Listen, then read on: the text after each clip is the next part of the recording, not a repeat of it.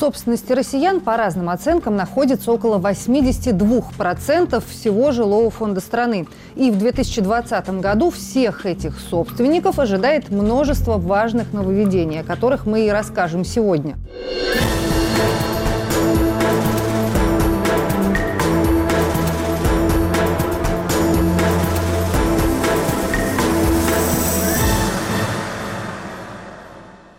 Это программа «Человек имеет право», которую можно слушать и смотреть в эфире «Радио Свобода» и телеканала «Настоящее время». Меня зовут Марьяна Тарачешникова. Разобраться с тем, чего ждать владельцам жилой недвижимости в России в 2020 году, мне помогает адвокат Артем Сидоров.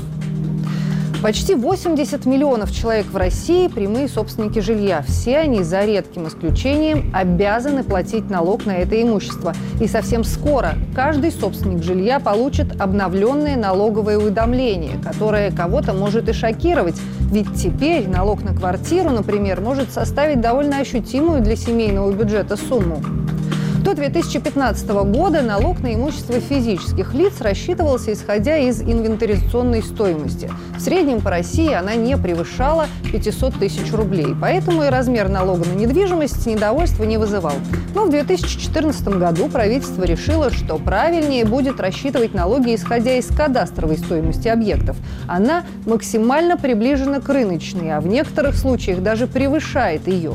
Переходный период длился несколько лет, но с 1 января 2020 года все регионы страны должны считать налоги по-новому, исходя из кадастровой стоимости объекта. Вообще кадастровая стоимость должна быть э, максимально приближена к рыночной, плюс-минус там 20%. Да? Иногда бывает, что вот у нас случаи были, когда и в несколько раз возвышается. А инвестиционная стоимость это еще идет из, э, скажем так, э, чуть ли не советского законодательства. Она там как-то определяется по какой-то сложной, по такой сложной схеме с учетом возраста здания, износа и прочего. Инвентаризационная стоимость нового дома, например, будет уже более приближена к рыночной. Да? А если взять инвестиционную стоимость какой-то квартиры, которая в старом доме, например, в центре Москвы, то там может во много раз быть больше рыночная стоимость, чем инвестиционная, поскольку она не учитывает рыночную стоимость. Соответственно, вот в чем суть вот этой вот реформы, которая несколько лет уже идет. Ставки налога, они, в принципе, уменьшаются как бы сами по себе, производятся какие-то вычеты, льготы, но при этом как база берется именно кадастровая стоимость. Налог принципе, в некоторых случаях практически может и не поменяться, если это новый дом, а в некоторых случаях даже в 2-3 раза увеличится. То есть тут вот в зависимости от того, как э, это все считалось. Чтобы не удивляться сумме налога на имущество, давайте посчитаем, сколько придется заплатить за свой дом, квартиру или комнату в России в 2020 году. Начнем с хороших новостей. Не вся площадь вашей недвижимости облагается налогом на имущество. Чтобы снизить размер выплат, правительство предложило вычитать часть квадратных метров из общей площади помещения. Для домов это 50 квадратных метров, для квартир 20, для комнат 10. Например, если вы владеете домом общей площадью 80 квадратных метров, налог вы будете платить только за 30 квадратных метров. В квартире площадью 60 квадратных метров налогом будут облагаться 40 квадратных метров. А если у вас в собственности только комната размером, например, 9 квадратных метров, то налог на это имущество вам и вовсе не придется платить. Теперь разберемся в так называемой прогрессивной шкале налоговых ставок. Согласно этой шкале, чем дороже ваше жилье, тем больше денег придется отдать в государственную казну. Так, если цена вашей недвижимости не превышает 10 миллионов рублей, налог на нее составит 0,1% от ее кадастровой стоимости. За недвижимость от 10 до 20 миллионов рублей придется отдать 0,15% от ее кадастровой стоимости. 0,2% уйдет в государственную казну за помещение стоимостью от 20 до 50 миллионов рублей. 0,3% за имущество от 50 до 300 миллионов рублей. Далее ставка вырастает значительно больше. За недвижимость дороже 300 миллионов рублей придется заплатить налог 2% от ее кадастровой стоимости. Не учитывает эта шкала владельцев апартаментов. Они, независимо от стоимости помещения, должны будут отдать 0,5% от их кадастровой стоимости. Итак, посчитаем размер налога на дом площадью 80 квадратных метров и стоимостью 4 миллиона рублей. Мы помним, что благодаря вычету в данном случае 50 квадратных метров платить налог мы будем лишь за 30 квадратных метров дома. Один квадратный метр в данном случае стоит 50 тысяч рублей. Значит, чтобы узнать, на какую сумму будет начисляться налог, нужно из общей кадастровой стоимости дома 4 миллиона рублей вычесть кадастровую стоимость 50 квадратных метров, то есть 2,5 миллиона рублей. Получается полтора миллиона рублей. Это сумма, от которой зависит налоговая ставка. В данном случае это 0,1%, так как дом стоит не больше 10 миллионов рублей. Получаем налог на имущество полторы тысячи рублей. Другой пример. Квартира площадью в 60 квадратных метров и стоимостью 12 миллионов рублей. Налогом 0,15% от кадастровой стоимости будет облагаться только 40 квадратных метров от общей площади. Из общей кадастровой стоимости вычитаем стоимость 20 квадратных метров и получаем сумму, облагаемую налогом – 8 миллионов рублей. Налог на имущество составит 12 тысяч рублей.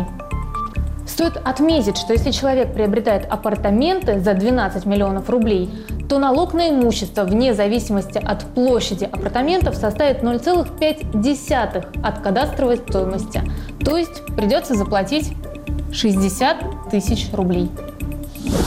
Итак, в первые три года начисление налога на имущество граждан будет проводиться с учетом понижающего коэффициента 0,2, 0,4 и 0,6. Однако уже с 2023 года все понижающие коэффициенты отменят и платить придется по полной. Поэтому есть смысл узнать, в какую сумму эксперты оценили ваше жилье и есть ли основания пересмотреть его стоимость. Ведь от этого будут зависеть и расходы владельцев недвижимости. Кадастровую стоимость оспаривать имеет смысл, если у вас какие-то большие там нежилые помещения или производственные да, помещения. Таких дел много. Если же это квартира, ну, как правило, вот э, сколько к нам обращались, когда считаешь именно экономический эффект, смысла нет оспаривать кадастровую стоимость, потому что даже услуги оценки будут дороже стоить, чем налог за два года, как правило, да, если это не какие-то элитные там жилые помещения. Региональные власти могут устанавливать свои налоговые ставки, но не превышающие базовые больше, чем в три раза. А базовый тариф на квартиру, например, 0,1%. Пожалуй, меньше всего повезло владельцам квартир в старых домах, расположенных в престижных районах городов, так как их инвентаризационная и кадастровая стоимость могут отличаться в десятки раз, особенно с учетом большого метража, на который действует повышающая ставка. Не повезло и владельцам апартаментов, так как если жилье не числится как квартира, комната или дом, следует платить в казну полпроцента его стоимости. Но есть и некоторые налоговые послабления. С 2020 года, если вы решите продать единственное жилье спустя всего три года после его приобретения, вас освободят от уплаты налога на доход физических лиц. У нас по общим правилам, в случае, если э, гражданин владеет э, жилым помещением 5 лет, он может его продать без уплаты налога. То есть ему представляется полный налоговый вычет. И вот ввели еще одну льготу, что если у человека это единственное жилое помещение, да, либо если э, не единственное, но он второй купил э, не позднее, чем за 90 дней до продажи вот этого помещения. Ну, то есть это для ситуации, когда человек решил купить квартиру, а эту продать. Сначала купил, потом продал. В этом случае установлено, что срок будет 3 года, чтобы получить максимальный налоговый вычет. Это значит, что э, вот если вы приобрели квартиру, то раньше вы должны были ждать 5 э, лет, чтобы продать ее без уплаты э, соответственно, налога. Теперь, если это ваше единственное место жительства, нужно ждать только три года. А для тех, кто получает жилье в дар, начиная с 2020 года вводится единый порядок определения налогооблагаемой базы по НДФЛ. По дарению установлено теперь четко, что, э, соответственно, стоимость квартиры при определении налогооблагаемой базы берется от кадастровой стоимости на 1 января того года, когда совершается дарение. То есть, если вам подарили квартиру, э, ее кадастровая стоимость э, ну, 10 миллионов, то вы 13% платите налог. То есть миллион триста вы должны заплатить налог. Вот. Раньше там можно было еще 70% использовать, либо попробовать рыночную стоимость представить какую-то другую. Да? Сейчас как бы более четко установлено, что, э, соответственно, вот эта кадастровая стоимость, и от нее идет расчет. Если вы близким родственникам либо супругу дарите, соответственно, тогда налога вообще не будет. Кстати, россиян, сдающих жилье в 2020 году, чиновники хотят вывести из налоговой тени. Об этом сообщил замминистра строительства и жилищно-коммунального хозяйства Никита Стасишин. По его словам, арендодатели хотят обязать регистрироваться на специальной платформе, интегрированной с Федеральной налоговой службой. По приблизительной оценке, сегодня в России сдается более 5 миллионов квартир. Если их владельцы будут добросовестно платить налоги с полученных за аренду доходов, это принесет бюджету 200 миллиардов рублей ежегодно, считают чиновники. Иногда, чтобы решить проблему, достаточно просто рассказать о ней. Присылайте свои видеосообщения на адрес программы «Человек имеет право», и мы непременно покажем их в эфире.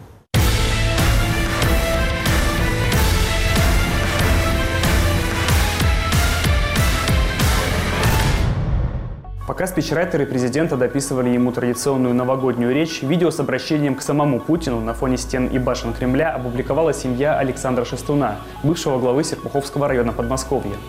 Его обвиняют в мошенничестве в особо крупном размере. Уголовное дело возбудили после активной поддержки Шестуном протеста против вывоза московского мусора на свалку в Серпуховский район. В тюрьме он более 200 дней держал голодовку в знак протеста против уголовного преследования. Следователь Ведюков просил о продлении срока следствия на три месяца, но уже через четыре дня заявил о завершении следствия и передал все материалы в Генпрокуратуру. На следующий же день к сыну была применена грубая физическая сила с целью принудительного кормления. Канатами он трое суток был жестоко привязан к кровати. По всему телу остались синяки. Моему сыну кололи тяжелейшие психотропные препараты – на произвол правоохранительных органов и судов жалуется и Надежда Андреева, супруга чебоксарского депутата Евгения Андреева. В марте прошлого года присяжные оправдали его по обвинению в организации покушения на убийство бывшего делового партнера, но после апелляции прокуратуры дело отправили на пересмотр. В январе Андреев выступил с последним словом, по-прежнему отрицая вину. Ключевой уликой в данном деле является записка, якобы с почерком моего мужа и почерковедческая экспертиза, выполненная государственным экспертом здесь у нас в Чувашской республике.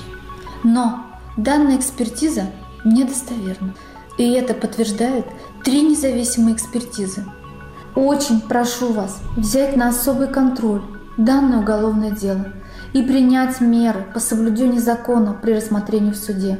А в Белгородской области работники станции скорой помощи города Старый Оскол в преддверии Нового года пожаловались на невыполнение майских указов президента. Они рассказали, что их оклад по сути вырос только за счет отмененной доплаты за ненормированный рабочий день, сложность и вредность. А на деле зарплату не поднимали с 2015 года. Прочитавший обращение отметил, что за жалобы в прокуратуру его коллегам грозит увольнение. К президенту медики Старого Оскола обращаются не в первый раз. Приезжала комиссия по поводу этого Белгорода. Ну, никаких существенных изменений, никак, ну, абсолютно никаких. Они просто приехали и сказали, что за то, что жаловались президенту, будете вообще, будете вообще мало получать хоть подавайте в суд. На удушающие выхлопы фабрики по производству трикотажа «Экотекс» жалуются жители Курска. Закрытие вредного, по их мнению, производства они добиваются больше года, регулярно выходя на протестные митинги и народные сходы. Люди рассказывают, что в районе фабрики чувствуют удушье, кашляют, связывают выбросы со вспышками астмы, аллергии и онкологических заболеваний. Рядом с предприятием детская поликлиника и детский сад. Наши конституционные права нарушены, заявляет президент Укуряне. Куда, получается, должны уйти дети? Куда должны переселяться детские сады, детские поликлиники, наши школы? Нам некуда отступать, некуда отступать людям.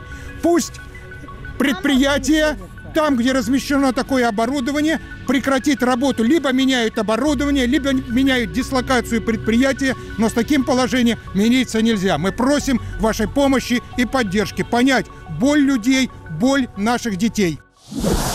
Это программа «Человек имеет право», которую можно слушать и смотреть в эфире «Радио Свобода» и телеканала «Настоящее время». Меня зовут Марьяна Тарачешникова. И сегодня вместе с адвокатом Артемом Сидоровым мы рассказываем о том, что ждет собственников жилья в России в 2020 году. Еще одно важное изменение ждет добросовестных приобретателей жилья. С 1 января начал действовать закон, по которому государство обязывается выплатить компенсацию тем, кто лишился квартиры из-за мошенников Это очень важное изменение в законодательство, потому что было масса случаев, когда люди приобретали квартиру, комнату, иной объект недвижимости, и потом оказывалось, что то лицо, которое им эту э, недвижимость продало, не имело права ее отчуждать. И люди э, долго судились, э, соответственно, э, действительный собственник подавал иск. И во многих случаях у добросовестного приобретателя, даже если он не знал и не мог знать о том, что недвижимость как бы не могла им быть куплена, все равно эта недвижимость изымалась. Да, у него было право взыскать убытки с того лица, которое незаконно эту недвижимость продало, но сами понимаете, что, как правило, уже у него могло денег не быть. Тем более, если речь шла о каком-то преступлении, мошенничестве, соответственно, взыскать было очень сложно. Получалось, что во многих случаях э, человек оставался без э, квартиры, с исполнительным листом на руках, по которому он ничего не мог взыскать, и, соответственно, как-то вынужден был заново решать свои жилищные вопросы. Предусматривалась компенсация, но она была более в усеченном виде и не более миллиона рублей, да, что как бы э, не покрывало в любом случае убытки э, гражданина. И то очень часто эту компенсацию оплачивать отказывались. Живые покойники, фиктивные жены и подставные родственники. Вы точно знаете, у кого приобретаете свою вторичку? Семья Однодворцевых, например, была уверена, что в 2004 году купила квартиру у законной владелицы Ольги Мальцевой. Согласно легенде, за несколько лет до продажи Мальцева вышла замуж за Юрия Степанова, который уже давно проживал в этой квартире. Проживал, но не приватизировал. Приватизировали квартиру гораздо позже, накануне продажи семьи Однодворцевых. Интересная деталь. К этому времени Степанов умер. Позже оказалось, что Мальцева даже не была замужем за покойным. Свидетельство о браке было поддельным. А значит, Мальцева приватизировала и продала квартиру незаконно. Но Департамент жилищной политики заметил это только после того, как квартиру добросовестно приобрели однодворцевы. Чиновники посчитали, что квартира все еще принадлежит государству. Если районный суд оставил жилплощадь за однодворцевыми, то суд второй инстанции решил, что квартиру нужно вернуть городу, а семью выселить.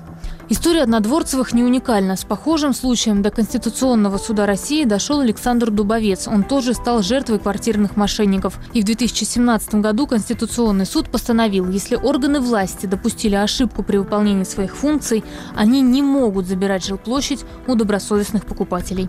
В истории Однодворцевых Департамент жилищной политики, ныне Департамент городского имущества, 7 лет не замечал, что гражданин Степанов, проживающий в неприватизированной квартире, умер. Тот факт, что позже квартиру приватизировали с помощью поддельного свидетельства о браке, тоже заметили не сразу. Но во всех ошибках департамента виноватыми остаются Однодворцевы. Семье до сих пор грозит выселение. В декабре 2019 года они подали жалобу в Конституционный суд.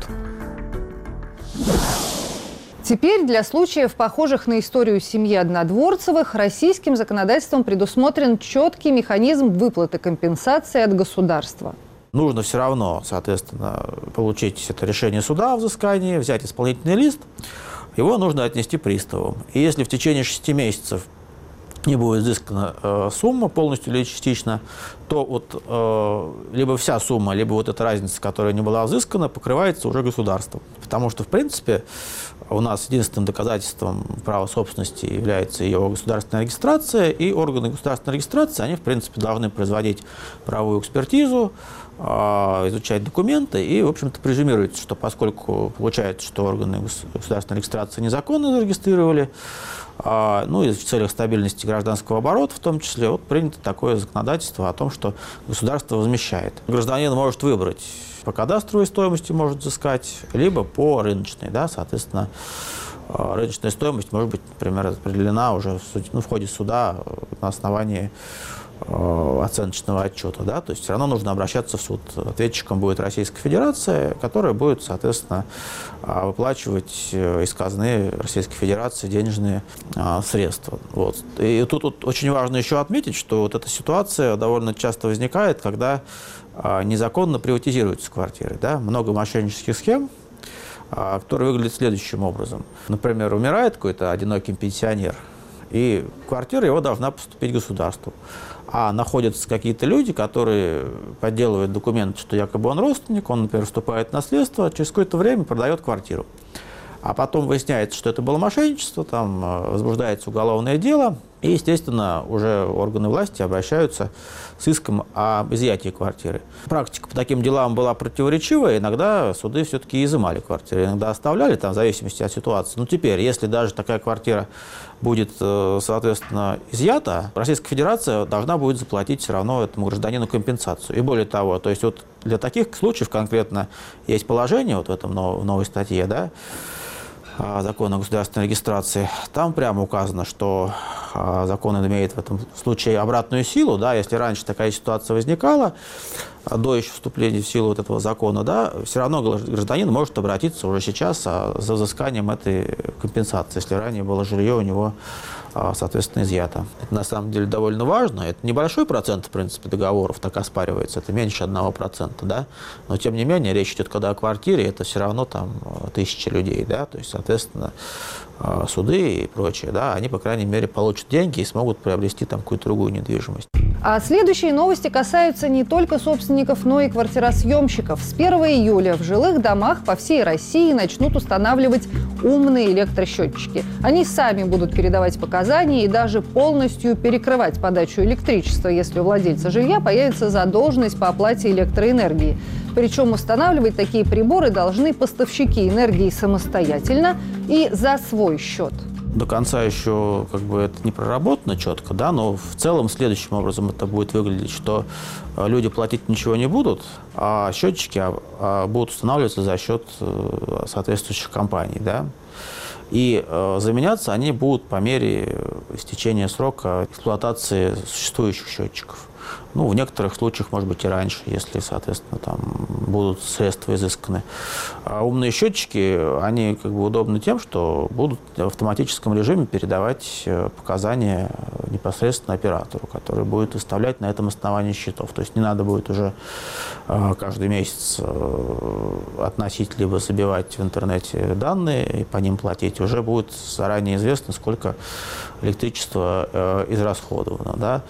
Кроме того, предполагается также, что может быть функция автоматического отключения подачи энергии в случае ее там, длительной неоплаты и принятия соответствующего решения. Да, там, конечно, процедура та же осталась, но это больше технический такой момент, что можно просто через счетчик это будет как-то отключить.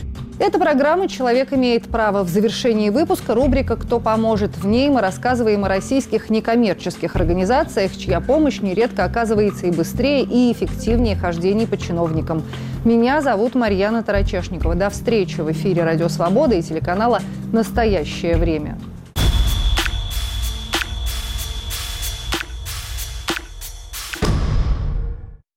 Еще что мы можем вам дать? Мыло надо?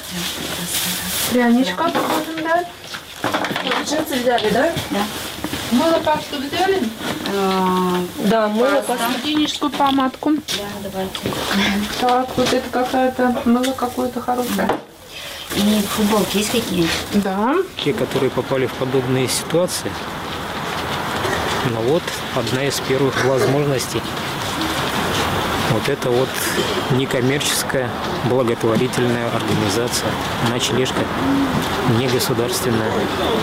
Но есть и государственная, наверное, соцслужба, которые занимаются этим, помогают. Для кого-то стартовое, и он э, вылазить будет, а для кого-то это, наверное, и постоянное, уже как привычка.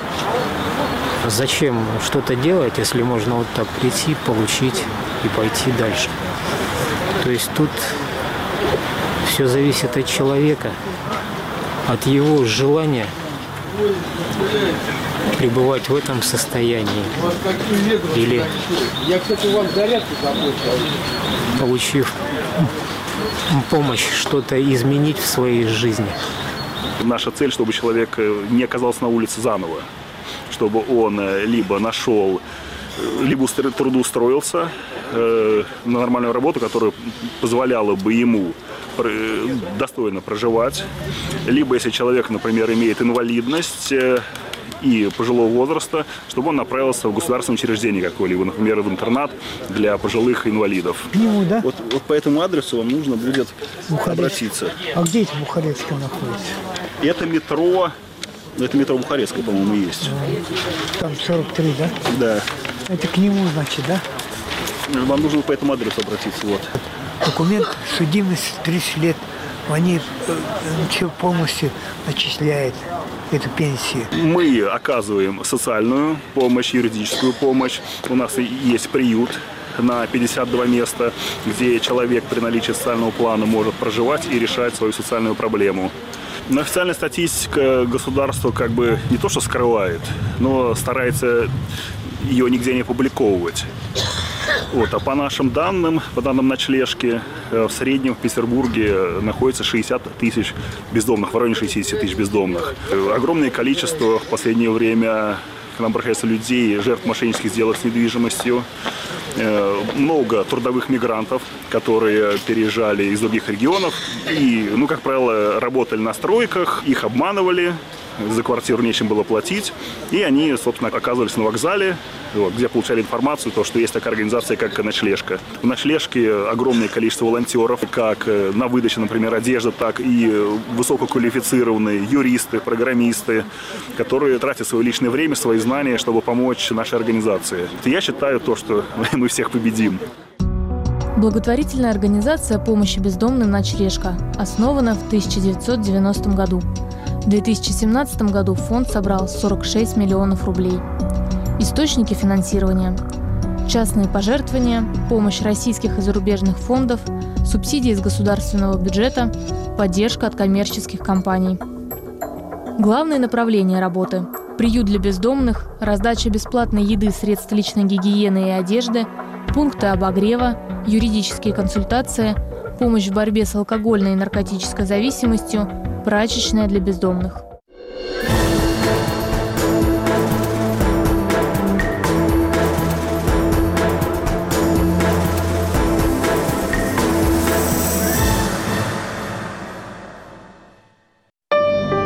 Сибирь – это три четверти всей территории страны и почти 36 миллионов жителей. «Сибирь. Реалии» – это ежедневный, честный и интересный рассказ о том, как живет большая часть России. Сибирь реалии развеивает мифы, рассказывает о реальной жизни. Каждый день новости и аналитика, интересные интервью и захватывающие видео. Читайте и смотрите нас на сайте sibrial.org.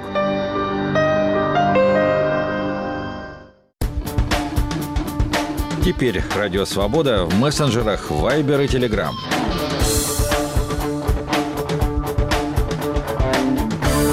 Свободная система обмена сообщениями мгновенно познакомит вас с точными новостями и новыми публикациями «Свободы». Эпоха свободной информации. Каналы «Радио Свобода» в мессенджерах Viber и Telegram.